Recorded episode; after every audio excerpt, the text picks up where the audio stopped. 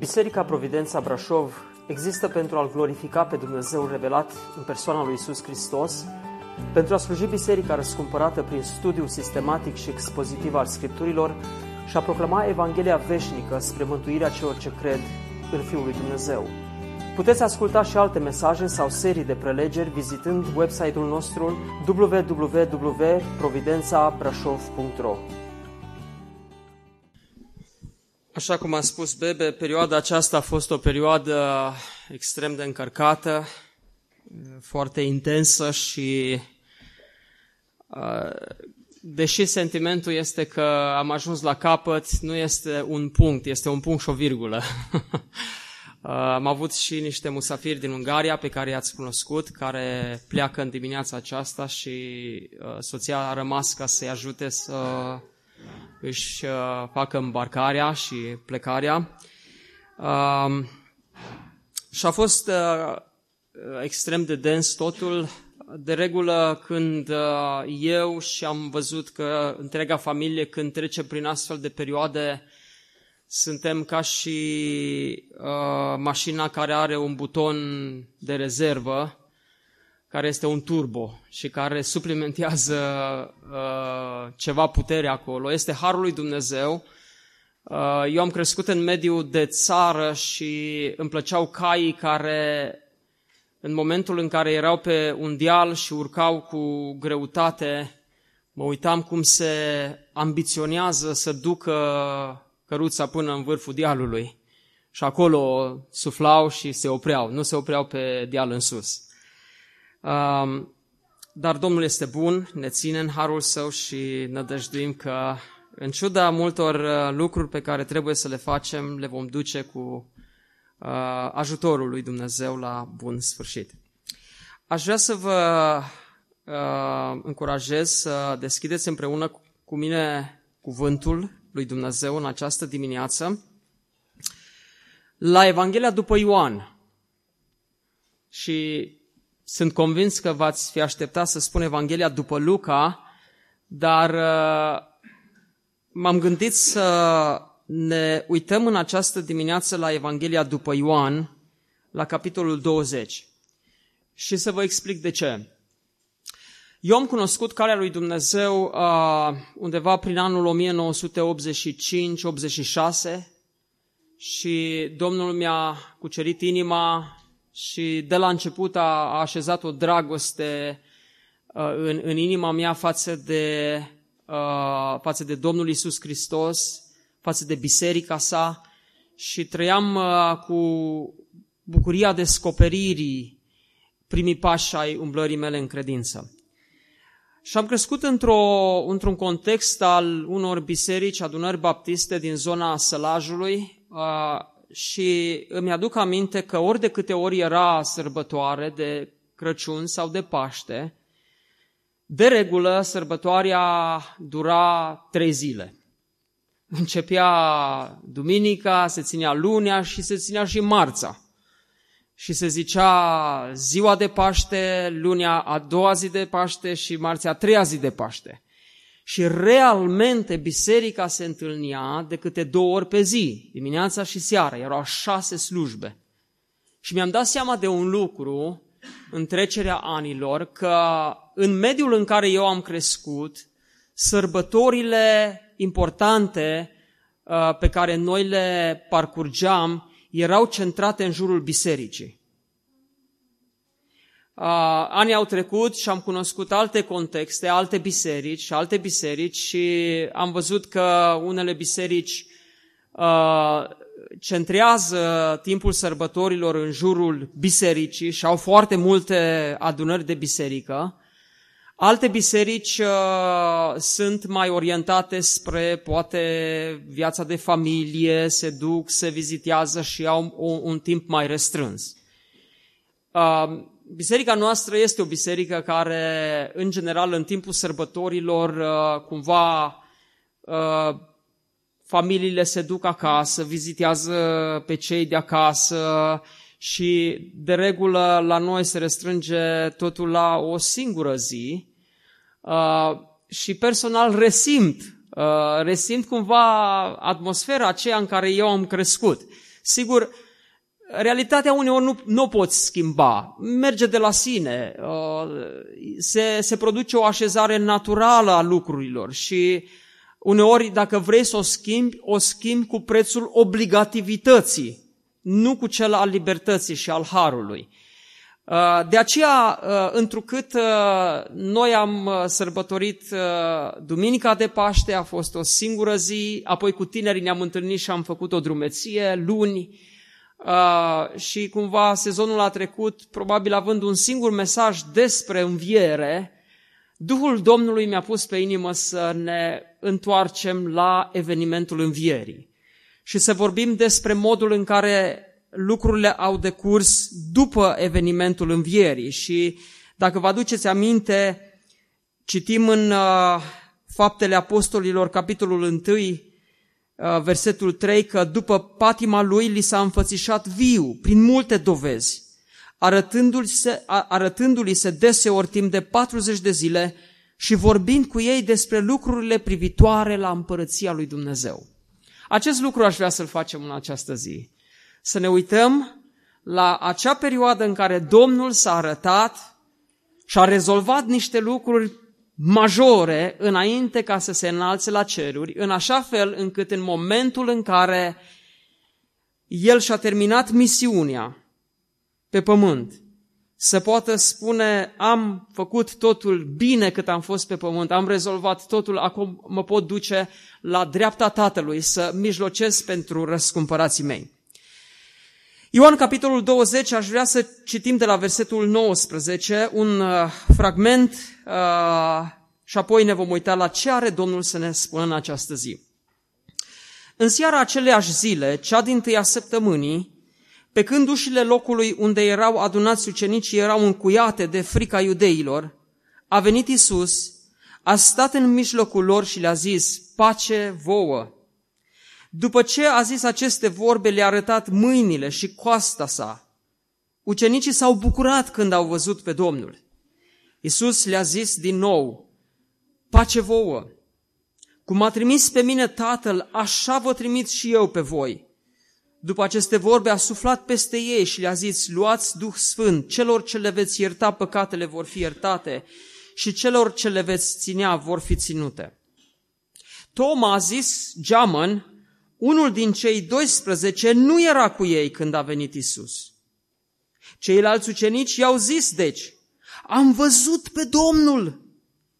Dar el le-a răspuns, dacă nu voi vedea în mâinile lui semnul cuielor și dacă nu voi pune degetul meu în semnul cuielor și dacă nu voi pune mâna mea în coasta lui, nu voi crede.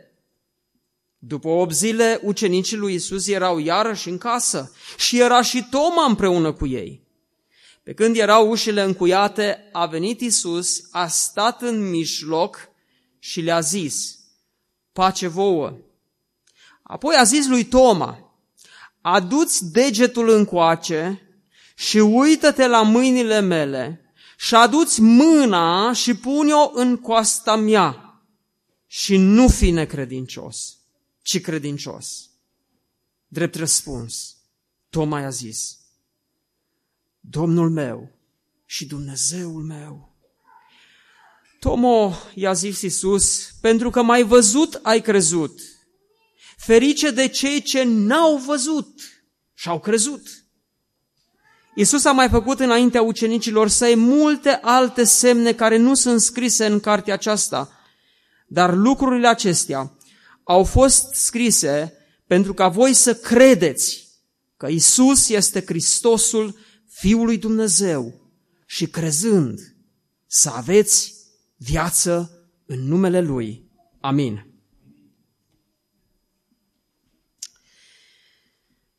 Există un principiu în uh, sfera experienței umane care spune că în cele mai multe cazuri, adevăratul caracter al omului se manifestă mai clar în momentele de criză.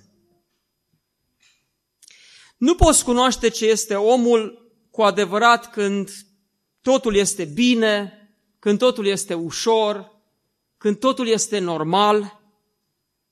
Dar atunci când vin momentele grele, de încercare, de criză, de testare, acolo iese în evidență cine este omul, ce crede el și ce prețuiește cel mai mult. Haideți să ne gândim la un exemplu. Dacă m-ați vedea pe mine în afara timpului în care avem închinarea și predicarea și cântarea, poate la timpul acela de masă, de părtășie, fiind aici în față și deodată se întâmplă ceva aici și poate este fiul meu, poate soția și ceva se întâmplă și nu mai rezist la un moment dat și uh, în, în mânie izbucnesc și probabil strig, uh, probabil iau chitara și dau de pământ cu ea și o fac țândări și cu toată forța mea îl lovesc pe fiul meu și îl, îl, îl pun la pământ. Și v-ați uitat la mine. Ce ați presupune în momentul acela? Ați presupune, o, Sorin nu este așa. Sorin este un om blând, calm și aceasta este doar o excepție.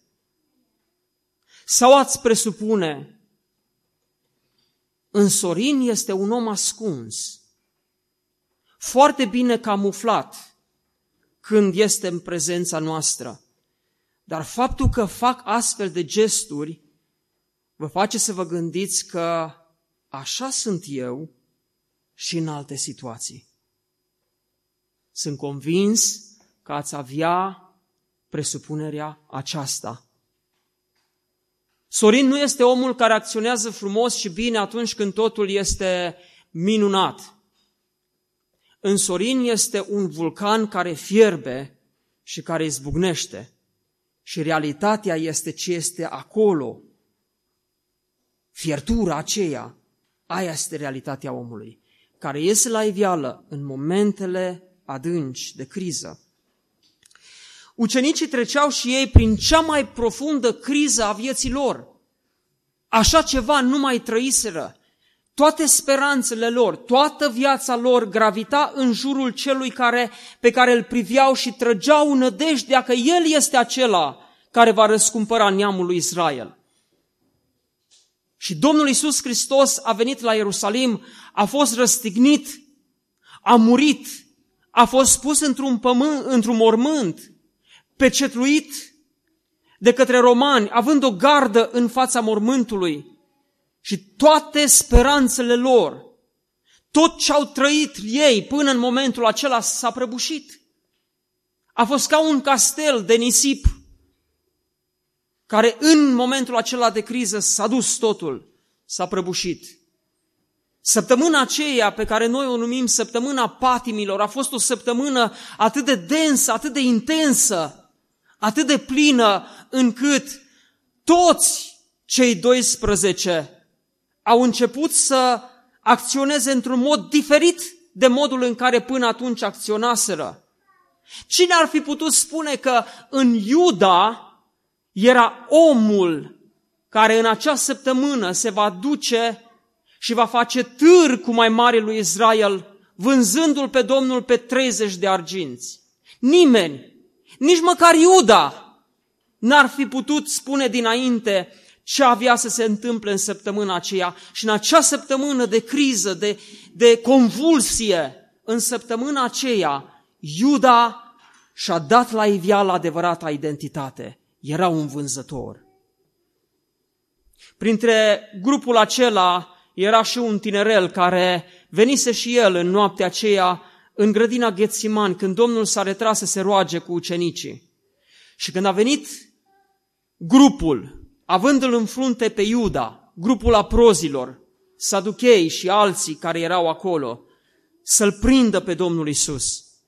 Și când l-au luat și l-au prins, și când au vrut să pună mâna și pe ceilalți, ne spune Scriptura că Ioan Marcu s-a smuls din mâinile lor Și cu toate că acea cămașă care era dintr-o singură țesătură a rămas în mâina celui care voia să-l prindă, Ioan Marcu, gol, pușcă, a fugit să-și scape pielea. Dacă l-ai fi întrebat dinainte că ar fi capabil să fugă în felul acesta, lăsându-și hainele, Ioan Marcu ar fi spus niciodată. Dar el n-a făcut declarația aceasta. A fost altul care a făcut o astfel de declarație și a spus, Doamne, eu am să merg cu tine până la moarte. Și atât de îndrăzneț a fost în, în declarația aceasta încât a arătat cu degetul spre ceilalți și a zis așa, dacă ei te vor părăsi, eu nu te voi părăsi. În momentul de criză, când Petru a stat în fața unor oameni simpli și au zis, nu cumva ești și tu din Galilean? Nu ești și tu cu acel nazarinean care este condamnat? Acolo, din Petru, a ieșit adevăratul om și s-a blestemat că nu-L cunoaște pe Domnul. Îl neagă după mari declarații. Tabloul în care Isus se arată lui Toma scoate în evidență pe de o parte ceva din dominanta vieții lui Toma și pe de altă parte ceva cu privire la ucenici. Momentul acesta ne arată ceva din caracterul, adevăratul caracter al lui Toma și ceva din adevăratul caracter al ucenicilor. Și aș vrea să începem, în primul rând, ridicând întrebarea care era problema lui Toma? Sau poate mai corect așezată întrebarea ar fi care erau problemele lui Toma? Unii încep prin a spune că Toma era un om inconsecvent. Și atunci când citesc versetul 24, spun, Toma a zis geamă în unul dintre ei, nu era cu ei când a venit Isus. Inconsecvență. Și aplicația era sau este în cazul celor care interpretează așa, vedeți, să părăsești casa lui Dumnezeu, să nu fii cu biserica lui Dumnezeu, să nu fii cu copiii lui Dumnezeu, să nu fii cu ei când se adună la închinare. Vai, vai, vai, ce rău este! Vreau să vă spun, aplicația este corectă. Să nu fii cu adunarea când adunarea sărbătorește, când celebrează, când se roagă, când are frângerea pâinii. Să nu fii cu adunarea nu este bine. Să nu părăsiți adunarea voastră cum au unii obicei, spune Scriptura. Și avem și alte obiceiuri care nu sunt prea potrivite, legate de ora de venire și așa mai departe. Sunt. Aplicația este corectă, dar vreau să vă spun ceva. Exegeza nu este corectă. Pentru că dacă am face o exegeză de felul acesta, atunci ne-am putea duce în pasajul anterior și citim. În seara aceleiași zile, cea din tâia săptămânii pe, care, uh, pe când ușile locului unde erau adunați ucenicii erau încuiate de frica iudeilor, a venit Isus și a stat în mijlocul lor. Ușile erau încuiate de frica iudeilor. Ce indică acest lucru? Indică frică în ucenici, indică teamă, nu ne arată îndrăzneală, nu ne arată curaj. Și cine lipsea dintre ei? Toma. În vreme ce ei erau închiși și baricadați acolo, singurul curajos care a fost și a îndrăznit să stea afară era Toma. Am putea face o interpretare de genul acesta, dar nu cred că această interpretare este corectă. Altele erau problemele lui Toma. Nu inconsecvența. Nu faptul că nu se ducea la biserică când era biserică. nu faptul că el n-a fost cu ucenicii când ei erau acolo în prima zi când Domnul a înviat. Care erau problemele lui Toma? În primul rând, eu cred că una din problemele majore ale lui Toma, ca de altfel ale celorlalți ucenici, este faptul că Toma nu a înțeles nimic din cei trei ani în care a fost cu Domnul și n-a înțeles scripturile, n-a înțeles planul lui Dumnezeu. Pentru că dacă înțelegea planul lui Dumnezeu, după ce Domnul a fost răstignit și a murit și a fost pus în mormânt, știți ce trebuia să zică Toma? Trebuie să învieze. Trebuie să învie, nu se poate. Uită ce ne-a spus El. Uită ce ne spun scripturile, prorociile. Trebuie. Și atunci, Toma doar trebuia să aștepte. Da, a trecut prin toată drama aceea și a văzut suferința de pe cruce. Dar el trebuia să spună, trebuie. Problema lui Toma a fost că nu a înțeles caracterul necesar al învierii. El trebuia să spună, păi dacă nu este înviere, totul este în zadar, totul se prăbușește, toate plorociile, tot ce a fost cu privire la Mesia se prăbușește. De ce trebuia ca Hristos să învie? De ce? Sunt mai multe motive. Îngăduiți-mi să vă dau doar, doar unul. De altfel, uh, aduceți-vă aminte că atunci când Domnul a fost cu ucenicii, ne relatează Luca în Evanghelia sa în final, le spune, iată ce trebuia, iată ce vă spuneam când eram cu voi, că trebuie să se împlinească tot ce este scris despre mine în legea lui Moise, în proroci și în psalmi. Trebuie să se împlinească tot Vechiul Testament cu privire la mine. Atunci le-a deschis mintea ca să înțeleagă scripturile și le-a zis, așa este scris și așa trebuia să pătimească Hristos și să învie a treia zi dintre cei morți. Caracterul necesar al învierii. Oare de ce trebuia să învie Hristos? Și dați-mi voie să vă dau această explicație frumoasă pe care am înțeles-o și eu și probabil am mai împărtășit-o. În vechime, locul de întâlnire al poporului lui Dumnezeu cu Dumnezeul cel atotputernic era cortul întâlnirii, pentru început, și templu. Atât cortul întâlnirii și cât și templu erau structurate în interior într-un anumit fel era locul care se numea Sfânta și era locul care se numea Sfânta Sfintelor. În Sfânta Sfintelor se afla chivotul lui Dumnezeu, cu niște obiecte sacre în interior și cu niște heruvim deasupra. Și acolo era locul unde era prezența lui Dumnezeu. În locul acela nu putea să intre decât marele preot, o dată pe an, în ziua pe care evreii o numeau Yom Kippur, sau ziua ispășirii. Ziua aceea era ziua în care marele preot se ducea cu sânge înaintea lui Dumnezeu să-l arunce, să stropească chivotul, pentru ca Dumnezeu în ziua aceea să ierte toate păcatele poporului. Și acum, dacă marele preot nu era curat când se ducea cu sânge, sau dacă Dumnezeu nu primea jertfa, dacă nu primea sângele acela, Dumnezeu trebuia să nimicească poporul care venea să-și ceară iertare în această formă. De aceea, marele preot era îmbrăcat în acea mantie lungă care era dotată în, la capete cu niște ciucuri și printre ciucuri erau niște clopoței. În așa fel încât marele preot când se mișca, să se audă clopoței mișcându-se. Și când intra în Sfânta Sfintelor și făcea această slujbă de ispășire, poporul să audă că marele preot e încă în viață și că aduce ispășirea.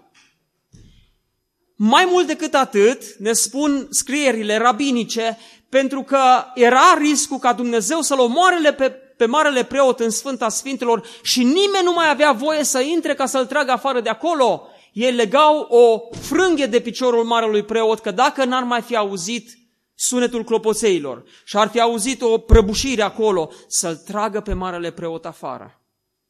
Dar să spunem că an de an acea procesiune mergea, marele preot intra, făcea ispășirea și când termina, ieșea afară din Sfânta Sfintelor și binecuvânta poporul. Acolo era momentul când în inima poporului era o izbucnire de bucurie. Dumnezeu a primit jertfa suntem iertați. Cuvântul ne spune că tot ce are Vechiul Testament este o umbră a lucrurilor viitoare și că împlinirea acestor lucruri sunt în Hristos. Hristos, precum Marele Preot, ne spune cartea uh, Evrei, a intrat în Sfânta Sfintelor nu cu sângele taurilor și țapilor, ci cu însuși sângele lui. Și el, ca mare preot, a adus jertfa pentru poporul pe care îl răscumpără. E bine, dacă Domnul Iisus Hristos, când a intrat acolo cu sângele lui în moarte și în mormânt, n-ar fi ieșit afară, acesta era semn că Dumnezeu n-ar fi primit jertfa. Dar Hristos a înviat din morți. Și Dumnezeu a primit jertfa. Și este o garanție că dacă a primit jertfa aceasta, prin credința în El, noi primim iertarea de păcate. Oricât de prăbușiți am fi, oricât de mare rău am fi făcut înaintea lui Dumnezeu, dacă ne pocăim și credem în Domnul Isus, El ne iartă. Hristos a fost primit de Tatăl. Dumnezeu a primit jertfa. De aceea, învieria este momentul în care, uitându-ne la evenimentul acesta, ar trebui să fim plini de bucurie. El trebuia să învie.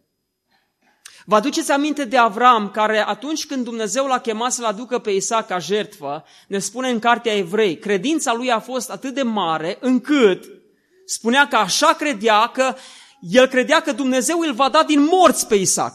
Înainte ca să-l jertfească, Avram credea că dacă Domnul cere să-l sacrifice pe Isaac și să, să-și dovedească credința, Dumnezeu avea putere să-l, să-l învie din morți și să-l dea înapoi. Prima problemă sau una din problemele lui Toma era faptul că el nu a înțeles necesitatea învierii. N-a înțeles lucrurile, de aceea Domnul și-a luat timp să se așeze din, lângă ei, să le explice din nou scripturile și să spună, trebuia, învierea trebuia să aibă loc. Aceasta este prima problemă. A doua problemă pe care o identific cu privire la Toma era faptul că el trăia prin vedere și nu prin credință. Și aș vrea să insistăm puțin mai mult asupra acestui aspect pentru că realitatea este că și noi de așa de multe ori trăim prin vedere și nu trăim prin credință. Iată ce se întâmplă. Când ucenicii vin la el și spun, am văzut pe Domnul, el răspunde, dacă nu voi vedea în mâinile lui semnul cuielor și dacă nu voi pune degetul meu în semnul cuielor și dacă nu voi pune mâna mea în coastă, nu voi crede. Trebuie să văd. Trebuie să văd minunia cu ochii mei. Și când văd minunia, cred. Și când Domnul vine, îl cheamă pe Toma ca unul care cunoștea ce în mintea lui Toma, zice, așa cum a zis Toma, reproduce exact cuvintele sale. Vă dați seama ce surprins a fost Toma când a auzit că Domnul îi reproduce cuvintele. Aduți degetul încoace, uită-te la mâinile mele, aduți mâna și pune-o în coasta mea și nu fi necredincios, ci credincios. Ce face Toma? Se duce și testează? Nu. Scriptura nu ne spune că ar fi pus mâna, că ar fi pus mâna lui în coastă, nu, ci în momentul acela, momentul revelației, Toma crede și spune Domnul meu și Dumnezeul meu. Și iată ce îi spune Domnul Isus. Tomo, pentru că m-ai văzut, ai crezut. Pentru că m-ai văzut, ai crezut. Problema lui Toma era faptul că trăia prin vedere, nu prin credință. Acum, dragii mei, există trei criterii prin care noi credem ceva și suntem de acord cu lucrul acela. Un prim criteriu este criteriul cunoașterii. Cineva vine și îți explică un lucru, da?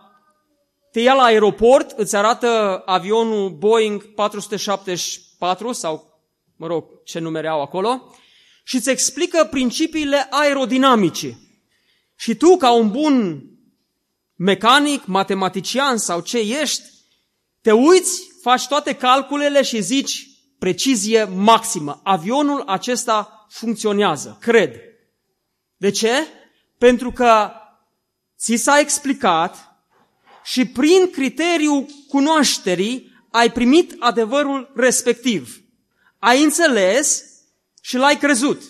Probabil printre noi Bogdan ar fi primul uh, care înțelege principiile fizice și dacă îi explici conform principiilor și legilor fizice, Bogdan crede și nu mai are nevoie de altceva. Dar va fi altul printre noi care în grupul celor care ascultă explicațiile zic, hmm, sună bine, nu am priceput eu toată, tot algoritmul de calcul, dar eu vreau să testez. De aceea, al doilea criteriu prin care noi credem ceva este criteriul experienței.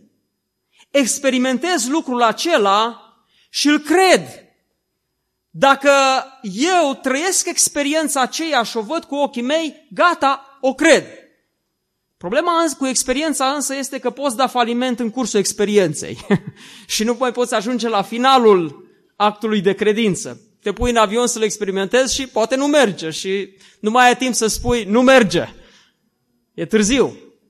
Dar un al doilea criteriu este criteriul experienței. Aduceți-vă aminte ce ne spune Apostolul Pavel în cartea 1 Corinteni, acolo la capitolul 1, foarte interesant, cum uh, aduce în discuție cele două criterii de credință. Și el spune așa, în uh, 1 Corinteni, capitolul, 11, uh, capitolul 1, versetul 22. Iudeii, într-adevăr, cer minuni și grecii caută înțelepciunea. Adică evreii primesc și cred dacă trăiesc experiența, dacă văd minunia. Arată-ne pe Tatăl și vom crede. Vrem să vedem. Vrem să vedem. Și Domnul Iisus spune, de atâtea timp am fost cu voi, Filipe, și nu mai crezut. Am fost aici, m-am arătat, m-am revelat și n-ați crezut. Nu credeți. Vrem să vedem. Vrem să atingem. Vrem să punem degetul. Da? Uh, iudeii cer minuni, cer experiență. Dacă ne dați experiența, credem. Grecii caută înțelepciunea.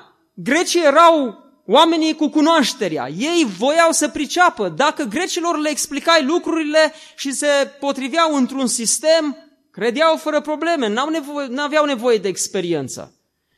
Ce fel de om ești tu? Ești jidan sau ești grec? Eu sunt grec. Dacă mie omul îmi explică, eu pricep și cred. Dar altul nu se mulțumește doar cu explicații, vrea experiență, vrea să pună mâna, vrea să vadă. Dintre care categorie era Toma? Simplu. Din categoria celor care revendicau experiența, cereau experiența. Dacă eu pun mâna și dacă eu văd, eu cred.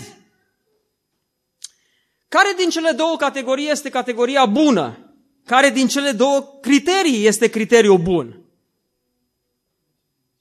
Nici unul, nici altul. Pentru că există doar ceva parțial și în unul și în celălalt. Ai nevoie de cunoaștere.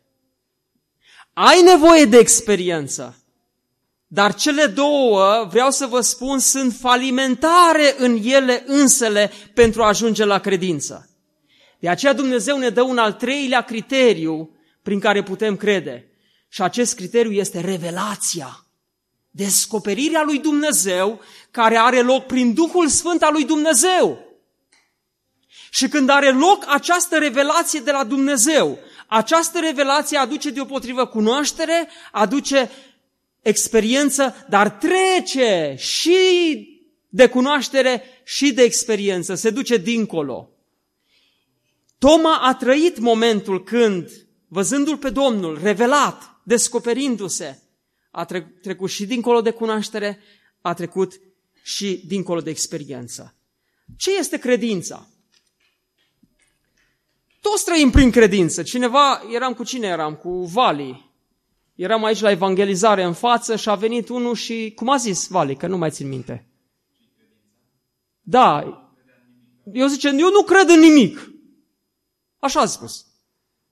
Nu știu, îl întrebase Vali, crezi în Domnul Isus? Sau zice, eu nu cred în nimic. Nu se poate să nu crezi în nimic. Să vă spun de ce. Când te duci cu avionul, crezi că pilotul care pilotează avionul știe ce face. Și crezi că dacă decolezi și ajungi în New York sau cine știe pe unde. Este un act de credință. Îți pui încrederea în cel care pilotează avionul. Când te duci la operație, te întinzi pe masa de operație să te legi acolo cu curelele și îți pui încrederea în lucii, să te taie, să scoată ce e rău de acolo. Poate într-o zi Luci o să ne opereze pe unii din noi. Și avem nevoie de credință. Da? Este un act de credință. Este imposibil. Tot timpul trăim prin credință. Când mănânci ceva, ai încrederea că alimentul respectiv este sănătos, nu este rău. Că dacă ai trăit tot timpul cu suspiciuni, oh, leu, să nu pui mâna, să nu, oh, microbi aici, oh. am cunoscut o femeie care era obsedată de microbi. Mă duceam în vizită la ea, mă invita înăuntru, avea de, deja cârpa în mână și cu uh, Ajax sau ceva așa. Intram și când îmi intram, făcea fâs, fâs și ștergea mânerul de la ușă. Și peste tot pe unde mă puneam se ducea și dădea după mine. Obsesie, deci teamă. Tot timpul trăim prin credință, dragii mei. Da? Numai că credința aceasta uneori este determinată de anumite lucruri. Și problema este că atunci când nu are un suport corect, suport bun, credința aceasta se prăbușește. În momentele de criză, totul se face praf, nu mai rămâne nimic. Iată ce ne spune Pavel în 2 Corinteni 5 cu 7, un cuvânt atât de frumos acolo. Cine știe pe din afară? Îl știți. Pentru că umblăm prin credință, nu prin vedere. Știți la ce se referă acolo? El spune, vom dezbrăca cortul acesta pământesc și ne vom îmbrăca cu cortul ceresc. Și acum, chiar dacă trecem prin încercări și este greu și suntem loviți și suntem la pământ, avem o clădire în ceruri, o casă care nu este făcută de mână omenească, ci este veșnică. De aceea el spune, noi trăim prin credință, nu trăim prin vedere. Și de aceea facem față la toate încercările care vin peste noi, pentru că trăim prin credință, nu trăim prin, prin vedere. Și știți care era logica lui când spunea acest lucru? Haideți să deschidem la Romani, să vedeți ce frumos explică Pavel principiul acela, acesta al trăirii prin credință, nu prin vedere. Romani, capitolul 8, de la versetul 22. El spune, dar știm că până în ziua de astăzi, toată firia, adică toată creația, nu numai omul, copacii, animalele, toată creația, suspină și suferă durerile nașterii.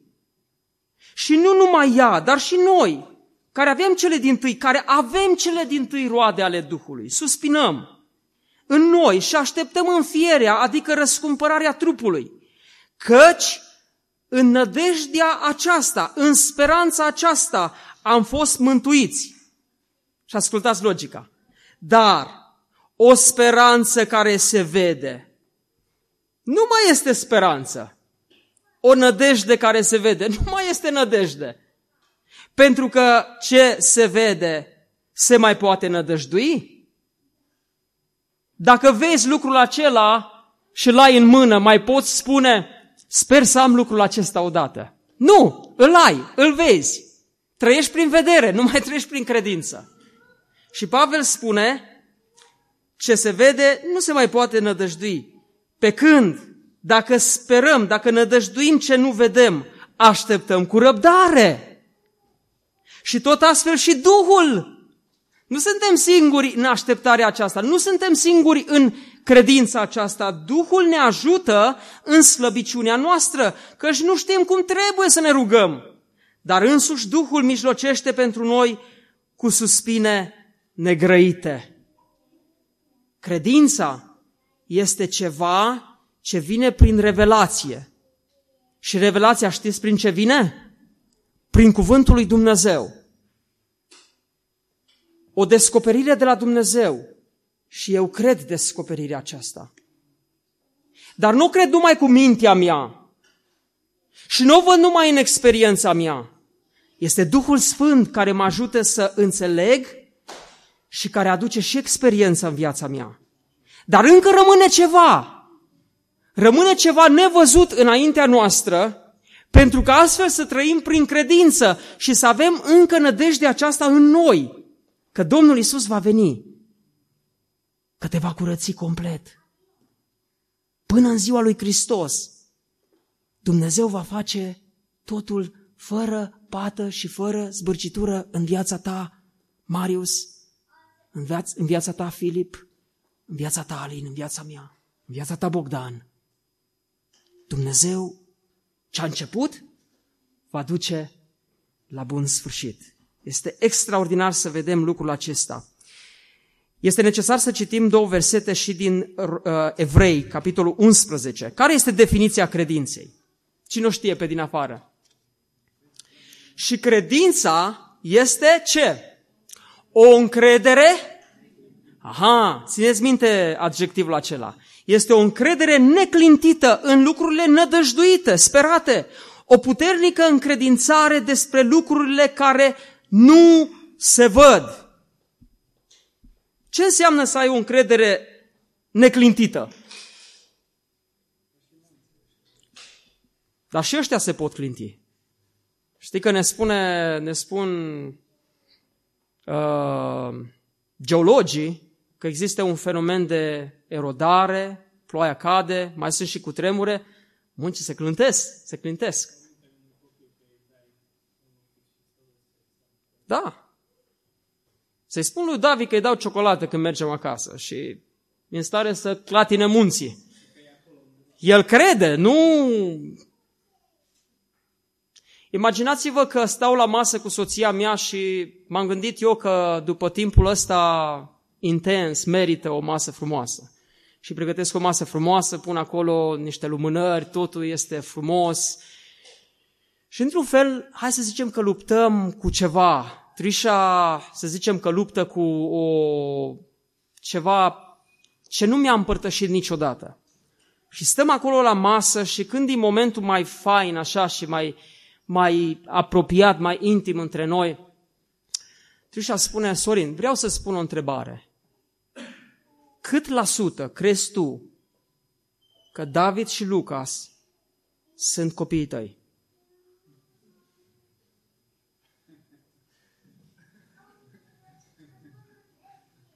Și aș spune, draga mea Trișa, cred 99,99% ,99 că sunt copiii mei. Credeți că Trișa ar spune, te iubesc, ce încredere ai în mine, extraordinar! Ce încredere, 99,99%!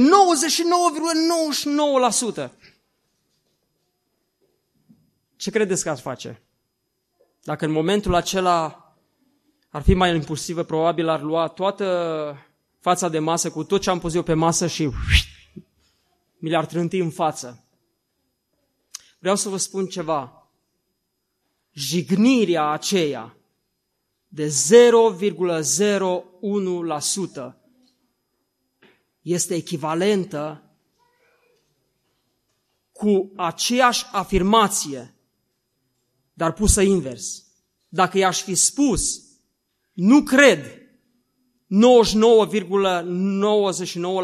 99,99%, forța cu care aș spune lucrul acela este exact forța egală cu care spun mă îndoiesc 0,01%. Credința este o încredere neclintită, 100%.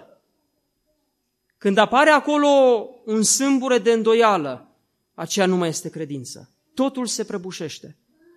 Adevărata credință este credința completă.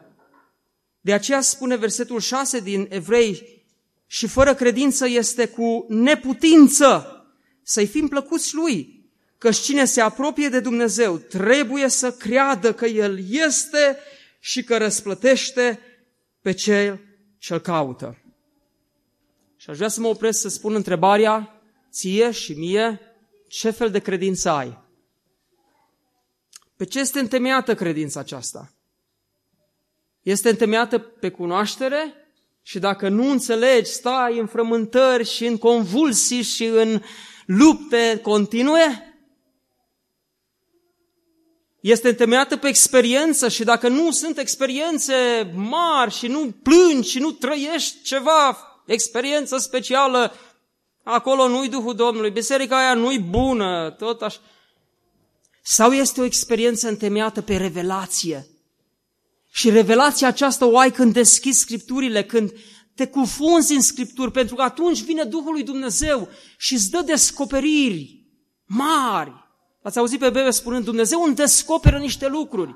Dar să știți că lucrurile alea nu vin când poate conduci mașina și uh, vorbești și uh, lucrurile alea vin când stai în Scripturi, când te afunzi în, în Scripturi, în revelația lui Dumnezeu. Acolo Dumnezeu îți descoperă. Mi-aduc aminte când eram student la București, stăteam într-un cămin acolo și era o, un lac mare, Ciurel, îi spune, în zona Bucureștiului și în, în timpul iernii era înghețat bognă și mergeam pe lacul acela. Nu să trăiesc credința că nu se crapă gheața, dar mă bucuram că mă pot duce în libertate, mă retrăgeam din zona blocurilor.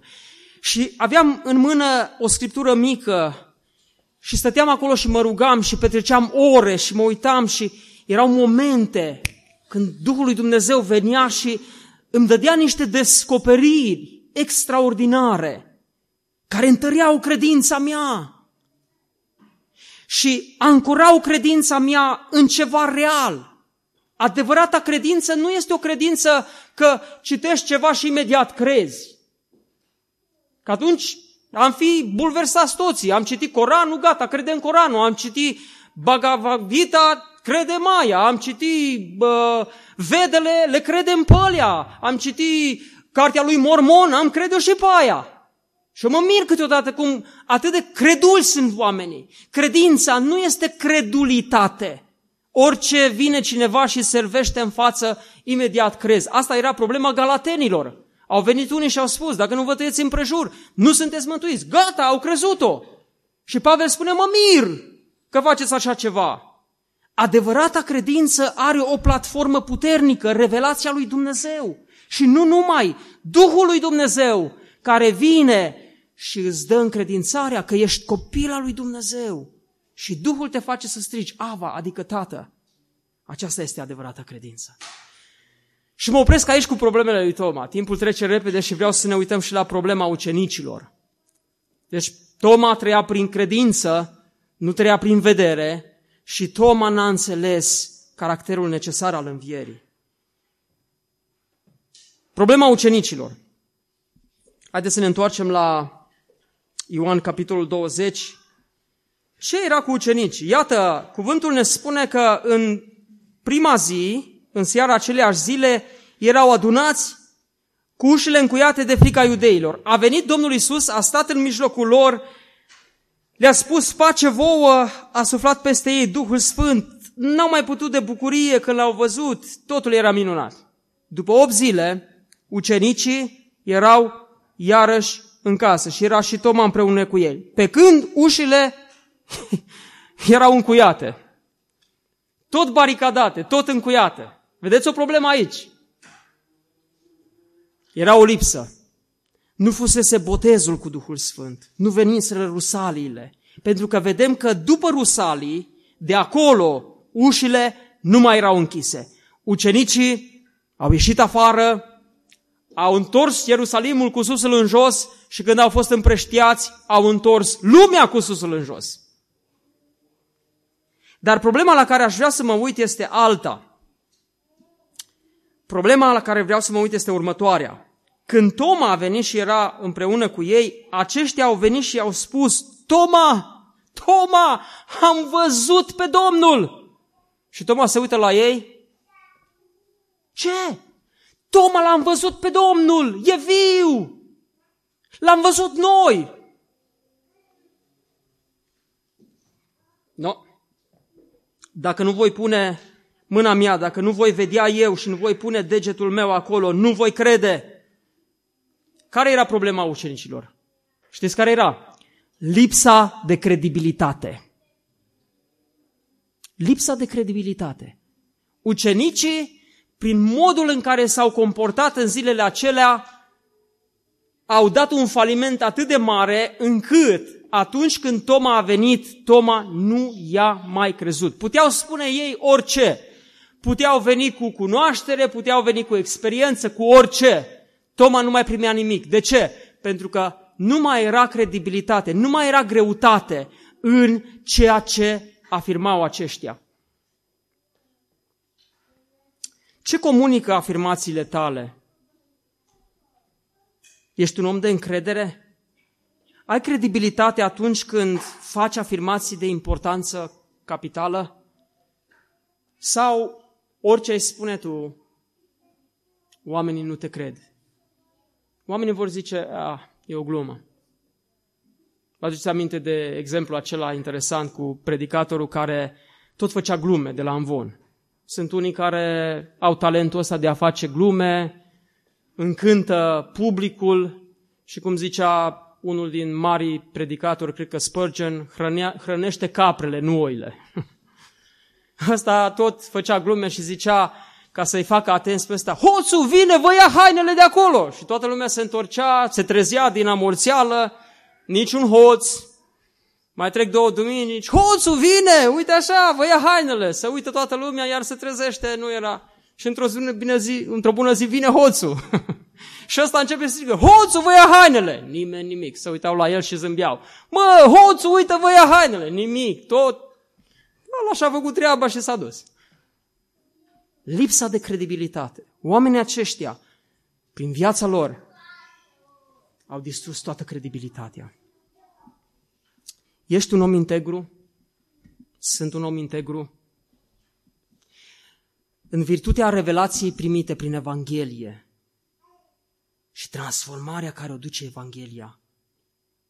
În viața mea se vede puterea Evangheliei încât atunci când îl predic pe Hristos, oamenii vor zice, este ceva acolo. Am încredere în omul acesta că nu vorbește prostii. Este un om serios.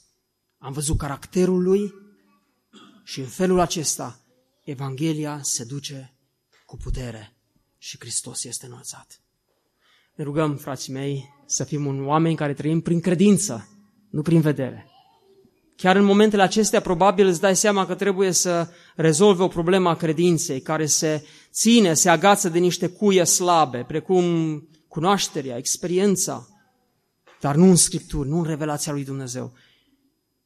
Ai nevoie să înțelegi planul lui Dumnezeu, și să ai încredere în planul acesta lui Dumnezeu, că trebuie să meargă până la capăt. Și ai nevoie să fii un om integru, să trăiești în integritate, ca mărturia să aibă putere. Amin.